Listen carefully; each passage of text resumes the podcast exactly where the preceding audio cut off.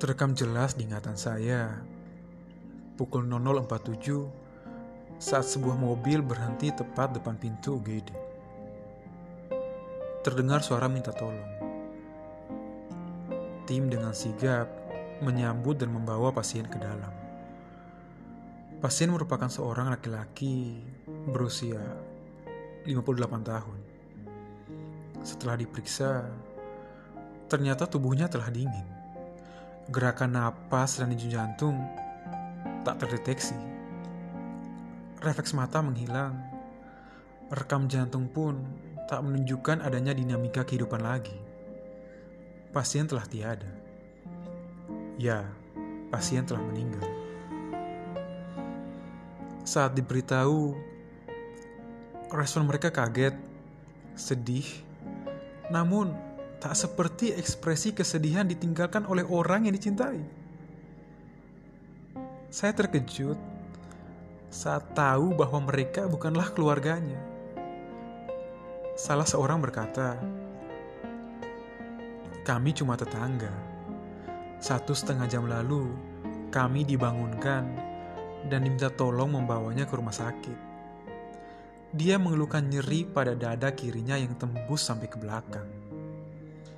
Lengan kirinya pun terasa keram. Tak lama setelah itu, dia terjatuh dan tak sadarkan diri. Spontan saya bertanya, apa dia tinggal seorang diri? Tidak, dia tinggal bersama anak laki-lakinya. Namun, kami tidak tahu di mana keberadaannya sekarang. Kami sudah berusaha menghubunginya, namun nomornya selalu sibuk. Mendengar jawabannya membuat saya bertanya, bertanya sambil membayangkan Bagaimana rasanya ditinggalkan oleh orang yang menjadi harapan justru di saat kita membutuhkannya?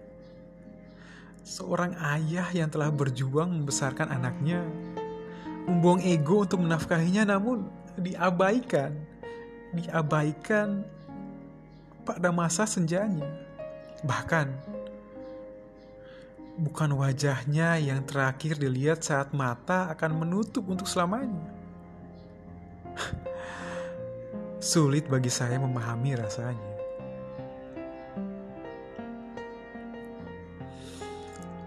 Pukul 01.25 datang seorang pemuda dengan berlinang air mata mendekatinya.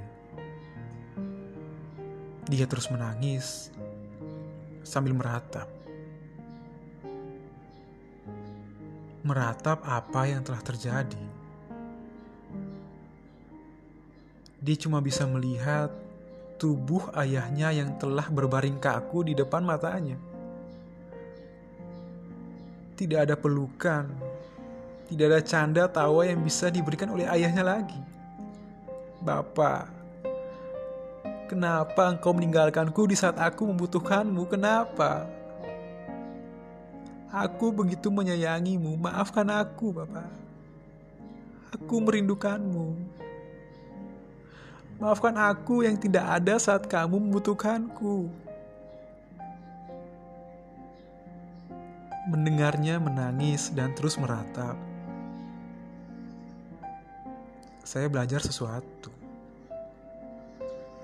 Kadang, ketiadaanlah yang mengajarkan kita apa artinya kehadiran. Menyadarkan pentingnya menghargai hal istimewa di sekeliling kita sesuatu menjadi kurang bernilai saat selalu hadir dan mengisi hari-hari. Kenapa harus menunggu kehilangan agar tersadar betapa istimewa dan berartinya hal itu? Bagaikan senja yang memancarkan keindahan, keindahan yang dapat dinikmati siapa saja. Namun, senja memiliki ujung. Senja menandai sang mentari akan menenggelamkan dirinya menyisakan gelap. begitupun hidup. Sayangnya, hidup tak bisa diulang kembali. Sadarkah bahwa ketika kita mulai bersinar, bersinar saat siang hari, orang tua justru memasuki masa senjanya. Ingat, senja menandai datangnya malam, yang artinya kehidupan akan selalu berakhir. Jangan biarkan kita menghargai saat ketiadaan hadir, karena itu akan menyisakan penyesalan, penyesalan yang tiada berujung.